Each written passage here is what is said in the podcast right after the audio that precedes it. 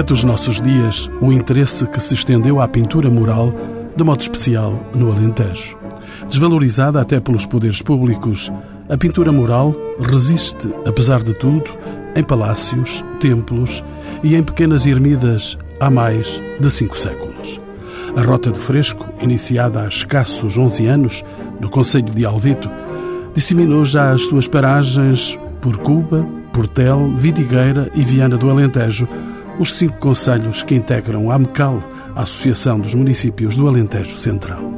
Discretamente, encontros com o património, tomou lugar na ermida de São Neutel, também chamada Santa Ágada de Vila Nova de Baronia, depois do terremoto de 1755.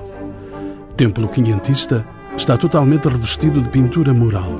Muitos são os santos e anjos e passos da vida de São Neutel que esvoaçam pelo corpo das paredes até ao teto em abóbada a necessitarem de urgente intervenção. É nesta envolvência mistérica, centenária, rodeada do tapete grandioso do chão florido na primavera do Alentejo, que tomo a palavra e a entrego aos meus convidados da Rota do Fresco.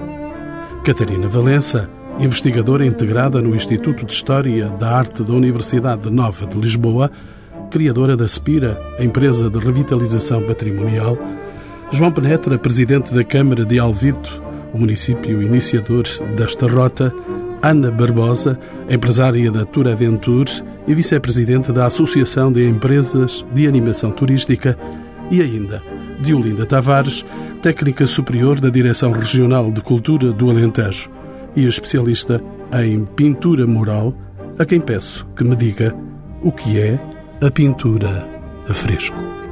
Bom, como o nome diz, é uma pintura que é feita sobre um reboco, uma argamassa de cal ainda fresca. A designação de pintura a fresco tem a ver justamente com isso. Em vez de se esperar que a argamassa, que o reboco uh, endureça e seque, a pintura é feita enquanto ainda a argamassa está fresca e, portanto, os pigmentos, a tinta, digamos assim, que é aplicada sobre a cal, é incorporada na própria cal da superfície do reboco. Que técnicas é que são utilizadas? A pintura, simplesmente com os pigmentos dispersos em água ou em água com um pouco de cal também. Durante quanto tempo se utilizou esta técnica? Ainda é usada. Ainda há artistas fresquistas nos dias de hoje. Portanto, desde que se conhece a utilização da cal, que a pintura a fresco é utilizada, porque facilmente foi descoberto que quando havia um pigmento que ficava sobre a superfície de um reboco de cal ou de uma, ou de uma caiação, essa pintura era incorporada na cal e, portanto, descobriu-se a técnica, não é? Não há registros muito exatos do momento em que começou a ser usado, mas tem-se notícia da utilização desde, desde a antiguidade clássica. Quando fala de pigmentos, de que é que fala? Falo, por exemplo, de, daquilo que as pessoas aqui no Alentejo chamam os ocres, o ocre ou a oca, que são terras coradas que têm a capacidade de estar misturadas com a cal sem se alterarem. Esta técnica teve expressão a nível nacional? Sim, teve expressão de nível nacional e europeu mesmo, sendo que o Alentejo, como uma das regiões com a cal, portanto, com matéria-prima em quantidade considerável, foi uma das regiões onde isso foi explorado à exaustão, digamos. Mas fora do Alentejo, por onde é que o fresco andou? Por todo o país, por todo o país, desde o norte, de Trás-os-Montes, por exemplo. Alguma incidência especial de, de, zona do país, sei lá, o Minho, Trás-os-Montes, a Beira? É generalizado para essa pintura a fresco por todo o país. Claro que nas zonas onde temos menos matéria-prima, portanto menos cal, a quantidade da pintura mural, da pintura a fresco, é menor. Doutora Diolinda Tavares, mas há, de facto uma intensidade aqui no Alentejo e esta rota do fresco que vamos percorrer, naturalmente, nos revela essa intensidade. A que é que se deveu esta intensidade e especialmente aqui à volta nestes cinco conselhos que rodeiam Alvito? Como eu disse, a razão dessa existência em tão grande quantidade tem a ver com a existência da matéria-prima cal, é? O facto de haver vários fornos de cal, uma tradição prolongada e mantida de utilização da cal, propiciou o desenvolvimento dessa técnica e dessa arte, isto associado também a menores recursos económicos em algumas situações, porque a pintura à fresca é usada não só em contextos mais eruditos, mas nos contextos mais populares também. E isso deve-se à facilidade de acesso à matéria-prima e há menor capacidade económica que não permitia muitas outras alternativas do ponto de vista da decoração. Esse era o quadro que se fazia sentir por aqui? Sim, exatamente. Exatamente. Com o Alentejo mais distante de centros urbanos, mas porventura mais pobre sob o ponto de vista social, naturalmente que esta expressão era também característica da envolvência social que tinham estas terras. A generalização da sua utilização é que era característica desses contextos menos favorecidos do ponto de vista económico. Mas isso não exclui a utilização da pintura a fresco também em contextos mais eruditos e mais ricos, digamos assim. Temos exemplares magníficos de utilização de pintura a fresco, em, por exemplo, em palácios.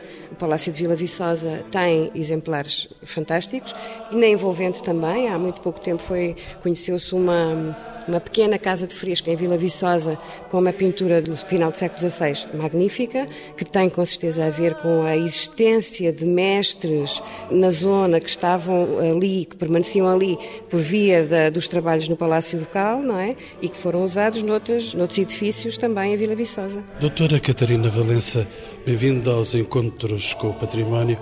Eh, estamos a iniciar esta rota do fresco quando e como surgiu a ideia da Rota de Fresco? Eu só gostava de dizer uma questão ainda relativamente à, à, existência da pintura mural no Alentejo, porque de facto, do ponto de vista académico, durante muito tempo foi apenas valorizada a questão económica. Portanto, uma ideia de que o Alentejo tinha, como tem, poucos recursos e por isso que recorria à pintura mural a fresco Portanto, o fresco é uma técnica específica da pintura mural. Pintura mural é desde a pintura rupestre até ao grafite atual, mas que recorria justamente a essa forma de pintar apenas por uma questão de falta de recursos. E, apesar de poder ter sido essa, na generalidade dos casos, o ponto de partida, o que é interessante, e o, e o sítio onde estamos, a Ermida de São Hotel, aqui em Vila Nova da Bernia, é um excelente... Que é uma mágica envolvência de fresco fantástica, eh, tem cerca de cinco campanhas de pintura mural sucessivas, desde a transição do século XVI para o XVII até o século XVIII, mas é um excelente exemplo porque o que nós vemos aqui é que tudo está pintado. Há rodapés. Há rodapés, até às abóbadas, todas preenchidas. Não há um espaço livre. Não, é quase uma eu agora ia dizer um palavrão de história da arte, mas talvez os nossos ouvintes não seja muito claro.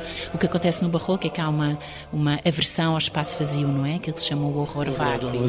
O horror vácuo. E uh, o que acontece na pintura mural alentejana, mesmo antes desse período, ainda num período maneirista e até um bocadinho antes, é que há essa tentação e execução de ocupar todo o espaço disponível. E isso já não tem a ver com uh, fracos recursos. Isso tem a ver com uma excelente adequação de uma técnica a uma superfície morária, porque se virmos com atenção o que acontece no Alentejo, e isso é diferente do resto do país, é que a forma de fazer as coberturas dos edifícios, enquanto que no resto do país se avança para coberturas de madeira que não são uh, passíveis de serem decoradas em pintura mural, justamente para que os edifícios sejam mais altos, mais leves e que se possa trabalhar as aberturas que dão origem depois à moda dos vitrais em alguns locais.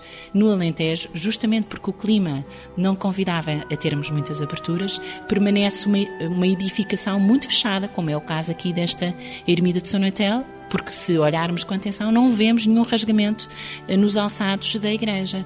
Ou seja, há uma continuação de uma edificação muito cerrada, muito fechada, muito à base eh, da alvenaria mista e que se prolonga para as coberturas em forma de, neste caso, de, destas fantásticas abóbadas estreladas. E não há expressão artística que se case melhor com essa arquitetura do que a pintura mural a fresco. Portanto, não é só uma questão económica, é uma questão de percepção estética. Doutora Catarina, vamos então para essa rota do fresco. Quando e como surgiu esta rota? A rota surgiu em 1999, aqui no Conselho de Alvito. Eh, eu, na altura, estava a terminar a licenciatura em História da Arte na Universidade Nova, já trabalhava em pintura mural e, ao vir aqui de passeio em Alvito, apercebi-me que havia um conjunto imenso de pinturas murais. Todos os edifícios de Alvito têm pintura mural, por um lado, e por outro Todos os edifícios religiosos? Ou... Religiosos, estamos a falar de religiosos. E, por outro lado, eh, que havia aqui um conjunto de características muito turístico-friendly, se assim se pode dizer. Era um sítio, era e é um sítio lindíssimo, as pessoas são muito amáveis, gastronomia, é tudo bonito, as acessibilidades também eram fáceis, havia alojamento, restauração, comércio e tudo isso era convidativo de uma rota turística. Está a vender muito bem esta pátria. Sim, não é difícil, pois não. Tenho a impressão, não sou a única que pensa assim. Ainda por cima eu vim de fora, portanto sou, posso vender livremente sem, sem acharem que estou a ser facciosa. Mas, mas foi assim que nasceu. Estava a dizer, foi assim que nasceu a Rota do Fresco. Em, uh, inicialmente apenas no Conselho de Alvito. Foi apresentada ao Presidente de, então, da Câmara, José António Lopes Guerreiro, e que uh, acolheu muito bem o projeto. Foi gerido pela Câmara Municipal de Alvito durante, durante cerca de dois anos e depois, novamente, por sugestão desse Presidente, transitou para a AMCAL, para a Associação de Municípios do Era isso Central. que eu ia perguntar. Como é que ele se concretizou de facto? Muitos rios nascem, mas não chegam à foz. Mas isto era um rio muito bom e era fácil chegar à Foz, digamos assim. Uh, Porquê é que ele continuou? Porquê é que ele não morreu? Bom, penso que era uma boa ideia e porque a equipa que o concretizou, eu recordo que quer quando estávamos na Câmara de Alvito, quer quando estávamos na AMCAL, quer agora na Sepira, o projeto foi sempre... Na Sepira? Sepira Revitalização Patrimonial, sediada em Vila Nova da Bernia, foi a empresa que ficou um, com a gestão do projeto Rota do Fresco a partir de dezembro, janeiro de 2009, portanto, há coisa de um ano. Mas em qualquer um destes locais, o projeto foi sempre dinamizado na forma de equipa, com vários técnicos envolvidos, numa lógica muito eh, de gestão de recursos muito apertada, em parceria com as instituições da região. Essa é a eficácia? A gestão apertada? Repare, não havia na altura, como ainda há muito poucas, rotas turísticas propriamente ditas. O que nós entendemos por uma rota real não é aquele eterno folheto que recebe quando vai ao posto de turismo e que lhe diz que pode ir ver ali uma janela, pode ir ver ali um edifício. Basicamente pode ir ver o que entender, correndo um sério risco, eu diria 99%, de bater com o nariz na porta. E se tiver a sorte de entrar, tem uma outra, um outro obstáculo que é muitas vezes tem a sensação que está a olhar para pedras e não consegue perceber todo o mistério, toda a história que está por detrás daquele património.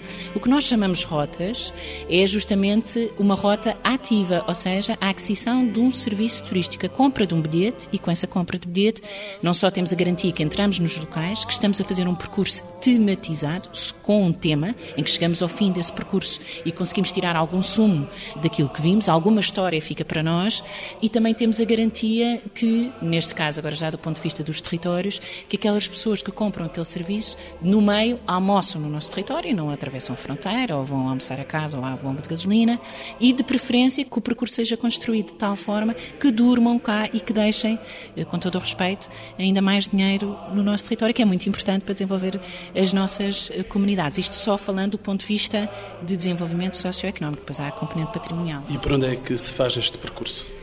Aqui na Rota do Fresco, bom, as hipóteses são múltiplas. Se virem o site rotadofresco.com, vem lá um conjunto significativo de sugestões. Podem fazer rotas que abrangem todos os conselhos que neste momento integram a Rota do Fresco, Alvito, Cuba, Portel, Vidigueira, Viana do Alentejo e Évora. Podem fazer rotas em cada um destes conselhos, portanto, conhecer o melhor de cada um destes conselhos, ou podem fazer rotas de mais dias abrangendo mais edifícios de cada um destes conselhos. Podem ainda juntar outro tipo de património porque nós há, há bastantes anos que deixámos de ser puristas na Rota do Fresco.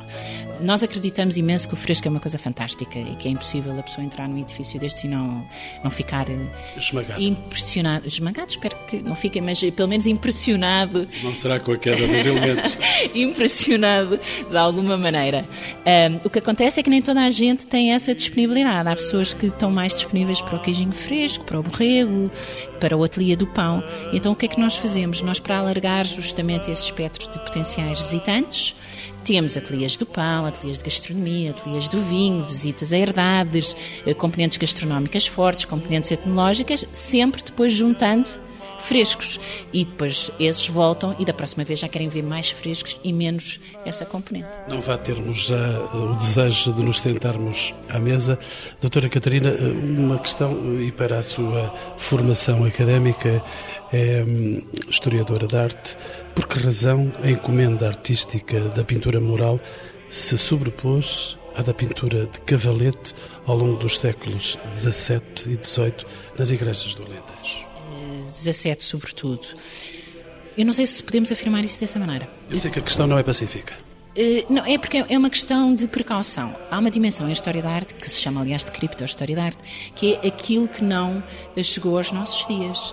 E uh, nós não podemos olhar para esta igreja e pensar que ela era assim originalmente no século XVI, no século XVII ou no século XVIII. Faltam aqui muitos elementos.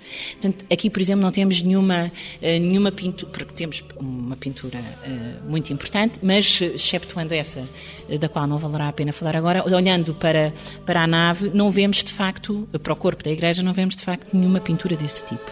O que não quer dizer que ela não tenha existido, não é? Essa é muito mais uh, passível de ser amovível, porque naturalmente é uma, é uma forma artística móvel, uh, de ser destruída, de, de, ser roubada, de ser uh, vandalizada. A pintura mural tem uma capacidade, a fresco, tem uma capacidade de resistência que favoreceu a sua permanência ou a sua preservação até aos dias de hoje. Ainda mais porque muita da pintura mural continua escondida por debaixo da cal.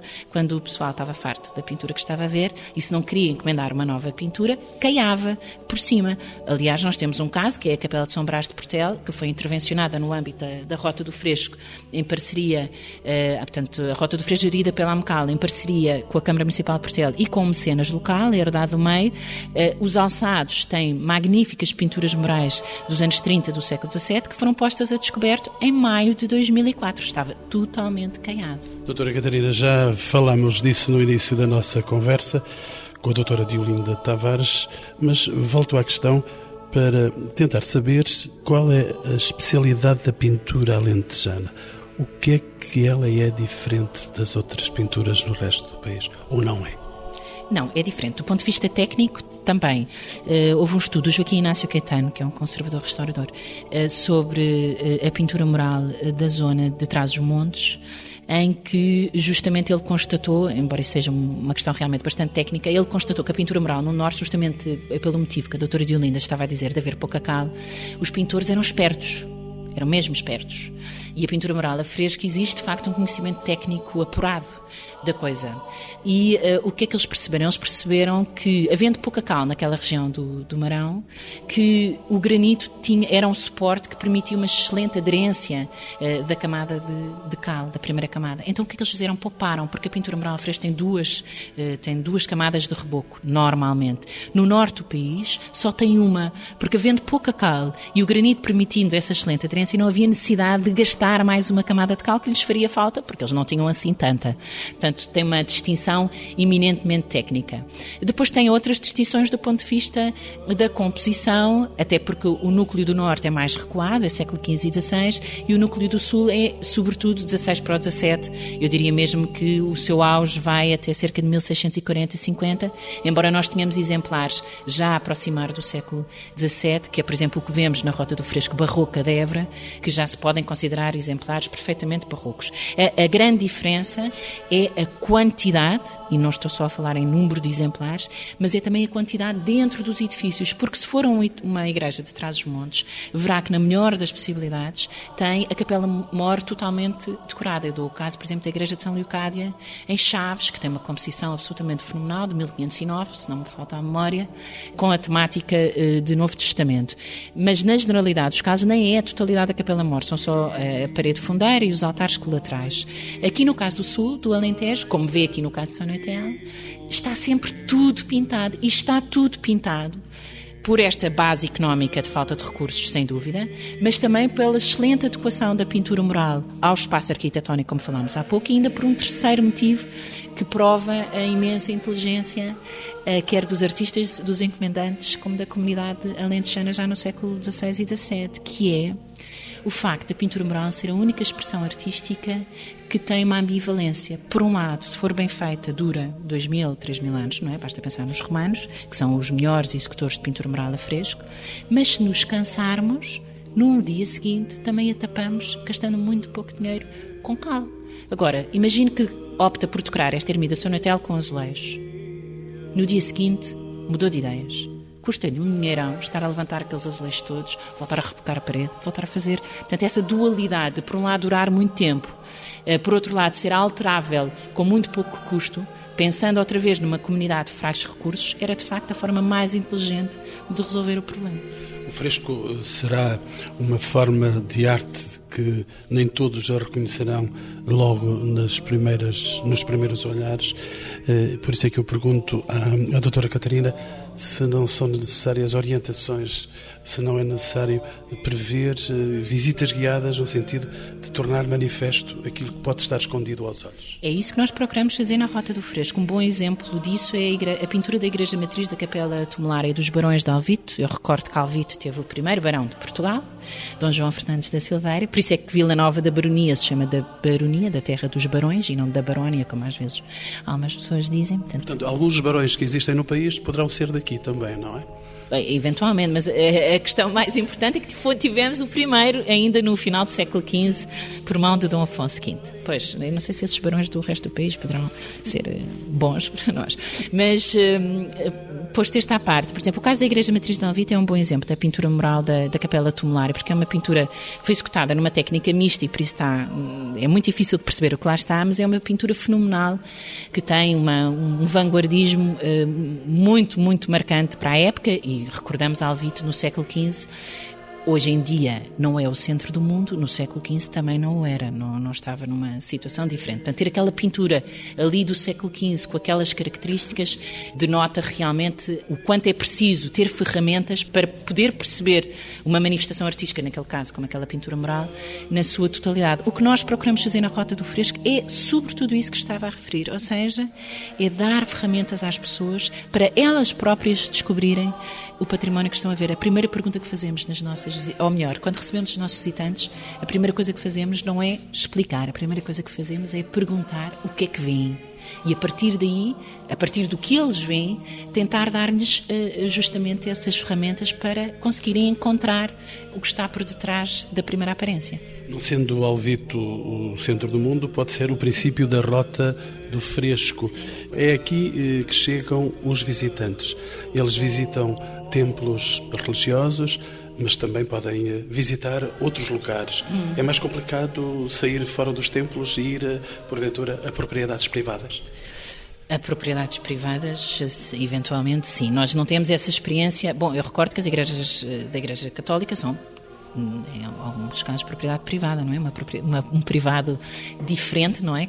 Um, nós vamos ter essa experiência, aqui projetando um bocadinho na, naquilo que vai ser o, o, futuro breve da Rota do Fresco, nós vamos ter essa experiência uh, porque a questão do privado uh, coloca-se eminentemente em edifícios civis, uh, não tanto religiosos, ou pelo menos nós não temos a necessidade de ir a edifícios privados religiosos, porque temos muitos religiosos da Igreja que dão-nos pano para mangas, mas nós vamos ter uma Rota do Fresco na zona dos Mármores, portanto, Estremoz, eh, Vila Viçosa, Borba e Alandroal, que é justamente a rota do Freixo das Casas Apalaçadas, ou seja, que são os edifícios uh, civis uh, com pintura mural, para darmos a outra perspectiva da aplicação ou de, deste fenómeno artístico aqui na região do Alentejo. E elegemos justamente a zona mais rica, se assim se pode dizer, ou aquela que tem o maior conjunto de exemplares desse tipo e que vamos inaugurar em outubro de 2010. Doutor João Panetra, o Presidente da Câmara de Alvito, recém-chegado à Câmara como Presidente.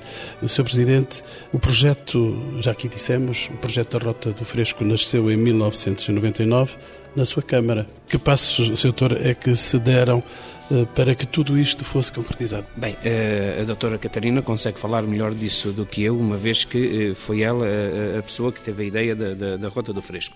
Mas, como ela já referiu, deve-se também muito ao apoio que o então Presidente da Câmara de Alvito, o Lopes Guerreiro, meu amigo e camarada de percurso também e, que, e meu antecessor aqui na Câmara, teve a percepção de que a Rota do Fresco tinha importância para a região e também para o seu Conselho e por isso deu, ou melhor, recebeu de, de, de braços abertos eh, esta ideia e apoiou a constituição desta Rota do Fresco, que, na minha opinião, tem, eh, com certeza, muita importância também aqui para Alvita, apesar de já se ter eh, espalhado a outros pontos do Alentejo, como a doutora Catarina acabou de referir agora, nomeadamente na zona dos Mármores e também ao, ao Conselho de Évora, mas já agora deixe-me realçar o, o prazer em receber aqui o programa Encontro com o Património, precisamente em Alvito e aqui em Vila Nova da Bruninha, nesta capela magnífica que é eh, de Santa.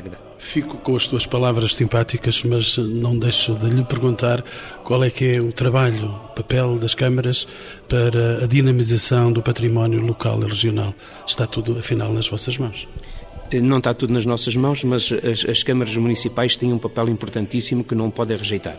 Compete às câmaras municipais, eh, não só, também às entidades regionais de turismo, também fazer esse papel, mas enquanto a entidade regional de turismo tem que promover um território enorme, que é, o, neste caso, o Alentejo, 47 conselhos, uma região geográfica semelhante à Holanda, maior que a Bélgica, maior que o Luxemburgo, ou seja, um enorme, um, um enorme território, compete depois a cada um dos municípios promover o seu próprio território. E aí as câmaras municipais têm um papel importantíssimo.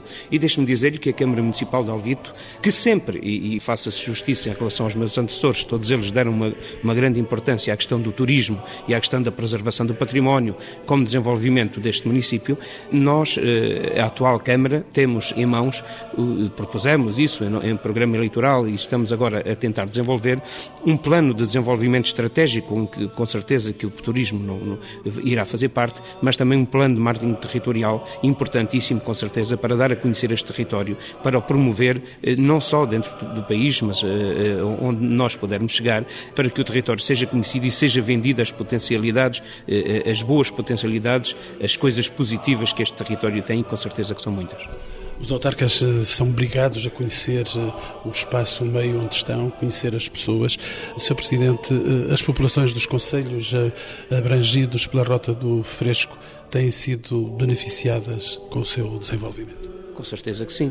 Aliás, repare que quando alguém vem fazer a Rota do Fresco, também almoça, também visita eh, a olaria, também visita a padaria, também eh, ouve cantar os, os cantares alentejanos e aqui no Conselho de Alvito, eh, há pedacinho com o microfone fechado estávamos a falar desta interligação também da Rota do Fresco com um, uma associação de grupo coral, onde com frequência os, os visitantes vão ouvir cantar a alentejana e vão também saborear os petiscos cá da nossa terra.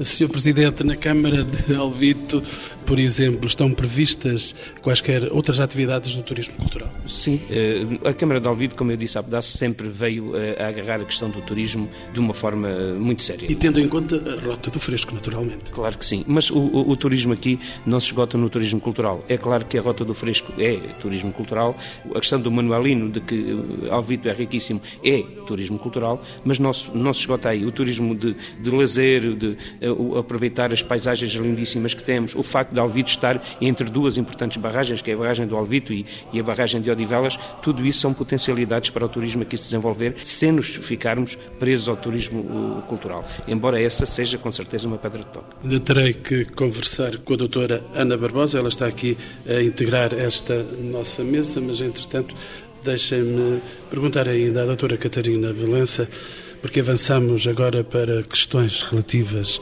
à preservação.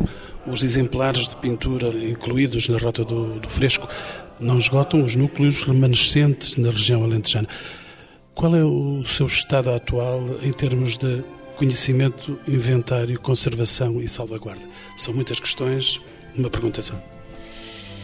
Bom, então eh, a pintura mural tem sido, felizmente, há uns anos a esta parte, tema de diferentes trabalhos de investigação científica nomeadamente aqui na região do Alentejo. Houve uma tese de mestrado da Margarida Donas Boto sobre a pintura mural da Évora, outra da Patrícia Monteiro da pintura mural da zona uh, dos mármores. Houve um importantíssimo trabalho editado recentemente pelo professor Vitor Serrão sobre Vila Viçosa. Por isso não estamos de todo uh, num panorama de não haver investigação. Bem pelo contrário, eu diria que estamos num, numa espécie de boom de investigação sobre pintura mural e eventual, eventualmente ter-me esquecido mais alguém, sem, claro, não posso deixar de referir os trabalhos iniciais do Túlio Espanca, que foi o grande impulsionador de, de, se assumir a importância deste fenómeno artístico aqui no Alentejo. Posto isto, não há inventário sistemático da pintura mural no Alentejo. Não, não há.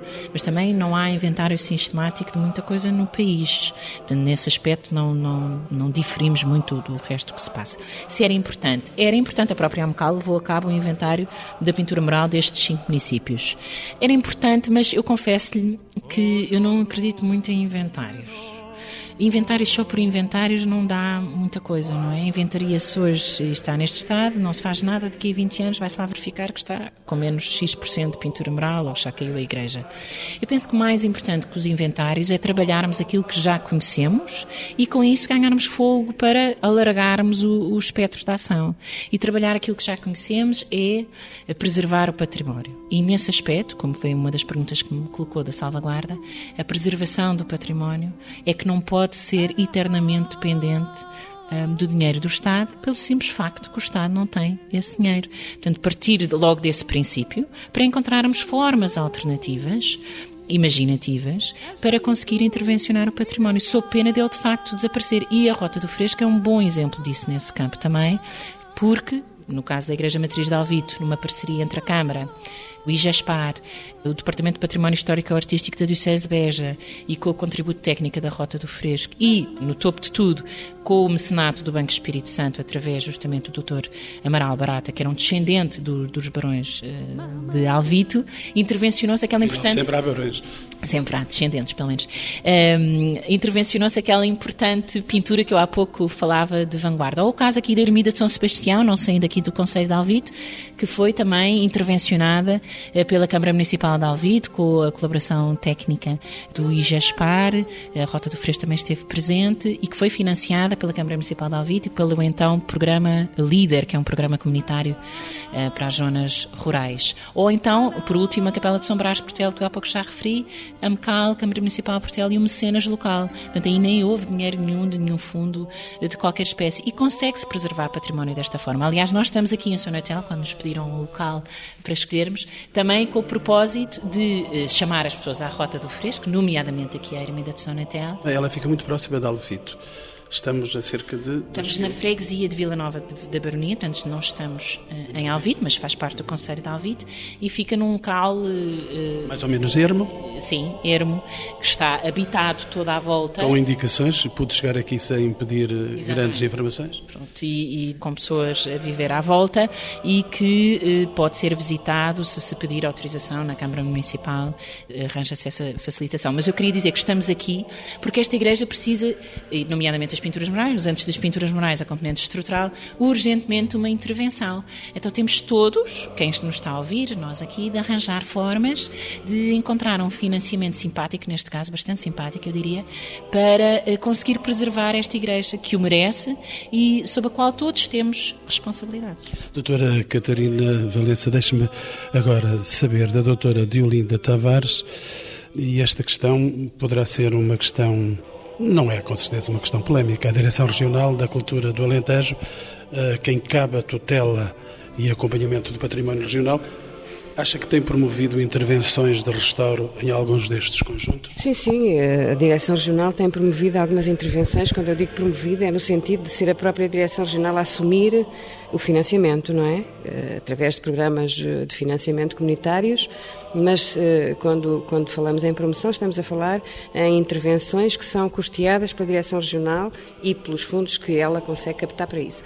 Mas, como dizia a doutora Catarina, e muito bem, os recursos do Estado Central, da Administração Central, são reduzidos. E, e portanto, não são os únicos, e também não são os únicos, felizmente. Também não são os únicos. Uh... Porque há apoios uh, privados, apoios de outras instituições, de associações, uh, creio que milita em associações próximas desta realidade. Sim, sim. Mas a questão é: há um conjunto de edifícios que são diretamente da responsabilidade da Direção Regional. E é para esses que a Direção Regional tenta encontrar fundos com muita dificuldade.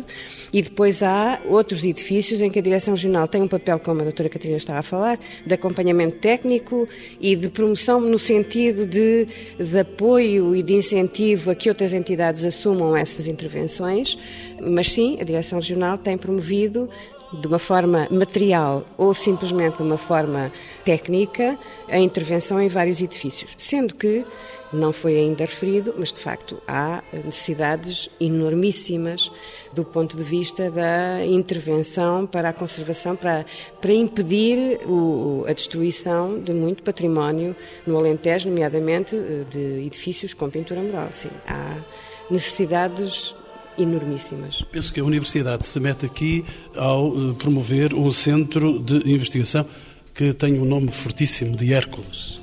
O nome de Hércules resulta de, só para introduzir, resulta do nome do projeto que é Herança Cultural, Estudos e Salvaguarda. A intervenção da Universidade aqui, eh, posso historiar rapidamente. Há um conjunto de, de investigadores eh, da Universidade de Évora que há uns anos, há uns anos já esta parte, procuram aplicar uh, o seu, a sua investigação ao património, no sentido de contribuir para a sua preservação, para o seu conhecimento e para a sua salvaguarda. Essa equipa, a certa altura, prepara um projeto com uma parceria bem consolidada, bem construída com a Direção-Geral de Cultura, o IGESPAR, o Instituto de Museus, o Instituto José de Figueiredo, portanto, com uma série de entidades que têm uh, responsabilidades no campo da uh, salvaguarda e preservação do património. E esse projeto, uh, que obteve um financiamento considerável comunitário, permitiu instalar um centro de investigação, que é o chamado Hércules, que tem sede na Universidade de Évora, que tem um pequeno polo no Museu de Évora, justamente para a aplicação mais direta nas uh, obras de arte do museu e que pretende intervir em todo o território alentejano. Portanto, também já começou a estabelecer parcerias com autarquias, nomeadamente. É um centro de investigação aplicado ao património. Os últimos serão os primeiros e os primeiros serão os últimos. Esta referência da nossa cultura judaico-cristã também não fica mal dentro de uma ermida, a ermida de São Neutel, onde estamos a realizar esta emissão dos Encontros com o Património.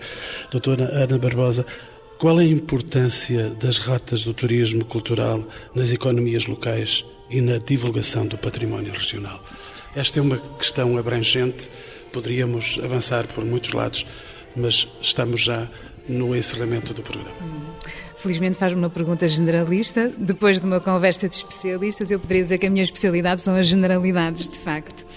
Deixe-me dar um. não responder muito diretamente, começar por uma pequena coisa que me parece importante dizer aqui. Esta região é uma região que tem sido caracterizada, sob o ponto de vista do turismo, por um extraordinário entendimento entre os poderes públicos e os privados.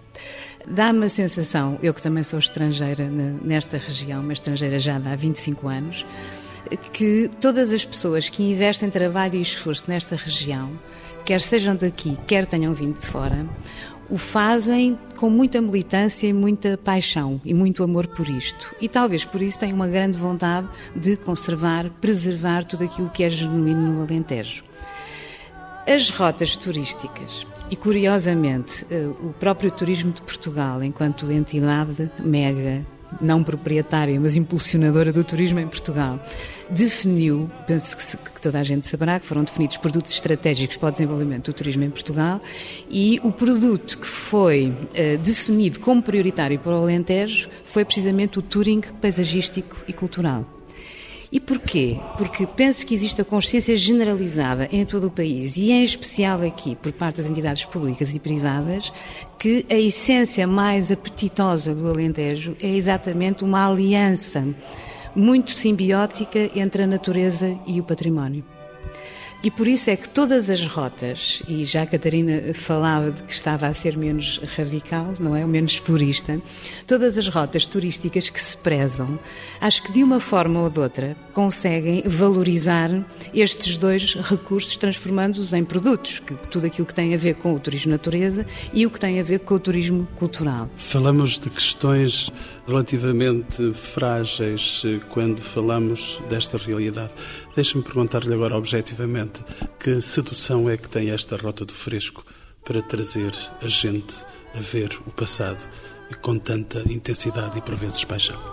Eu nunca fiz a Rota do Fresco. Conheço-a muito bem, conheço-a muito bem através da, da Catarina e do trabalho que ela desenvolveu e de uma sessão em que estive presente com ela e conheço eu própria também como empresária uma parte fundamental do património que ela, que ela revela. E penso que é exatamente uma rota exemplar nesse aspecto, porque associa a descoberta, ainda por cima guiada por especialistas, de uma face do património extraordinário, que é esta pintura a fresco, com o seu enquadramento paisagístico. Esta região Toda a região Alentejo é uma região extraordinariamente interessante do ponto de vista da paisagem, paisagem construída e muito marcada pela história. Aliás, o património é a face visível dessa, dessa história. E é uma estrangeira que diz isto. Exatamente. exatamente. Do norte. Do norte, exatamente. Não, não mas nesse aspecto, e deixe-me que, que lhe responda agora concretamente à sua pergunta, esta aliança que a Rota do Fresco faz e que fazem muitas outras rotas de muitas outras empresas do, do, do Alentejo, eu penso que podem ser um contributo fundamental para o desenvolvimento eh, económico local, precisamente pelos efeitos multiplicadores específicos eh, que têm todas as rotas turísticas e, em particular, estas que são pensadas em função da valorização dos recursos do Alentejo. Eh, quando nós estamos a visitar uma paisagem, um património e permitimos aquilo que hoje eh, é considerada uma forma de fazer turismo diferente, que é o dar às pessoas a possibilidade de experimentarem as coisas, de porem a mão na massa, de as fazerem. É evidente que tudo isto desperta as pessoas para tudo aquilo que faz a riqueza de uma região. E aí teremos que dizer isto é um produto e é um produto onde os participantes consomem para além do produto tudo aquilo que esse produto lhes revela. E nesse aspecto, eu penso que o turismo não é, não é por acaso que é considerado um dos fatores fundamentais de desenvolvimento do Alentejo. E depois destes encontros com o património, também eu prometo que vou ensaiar a Rota do Fresco.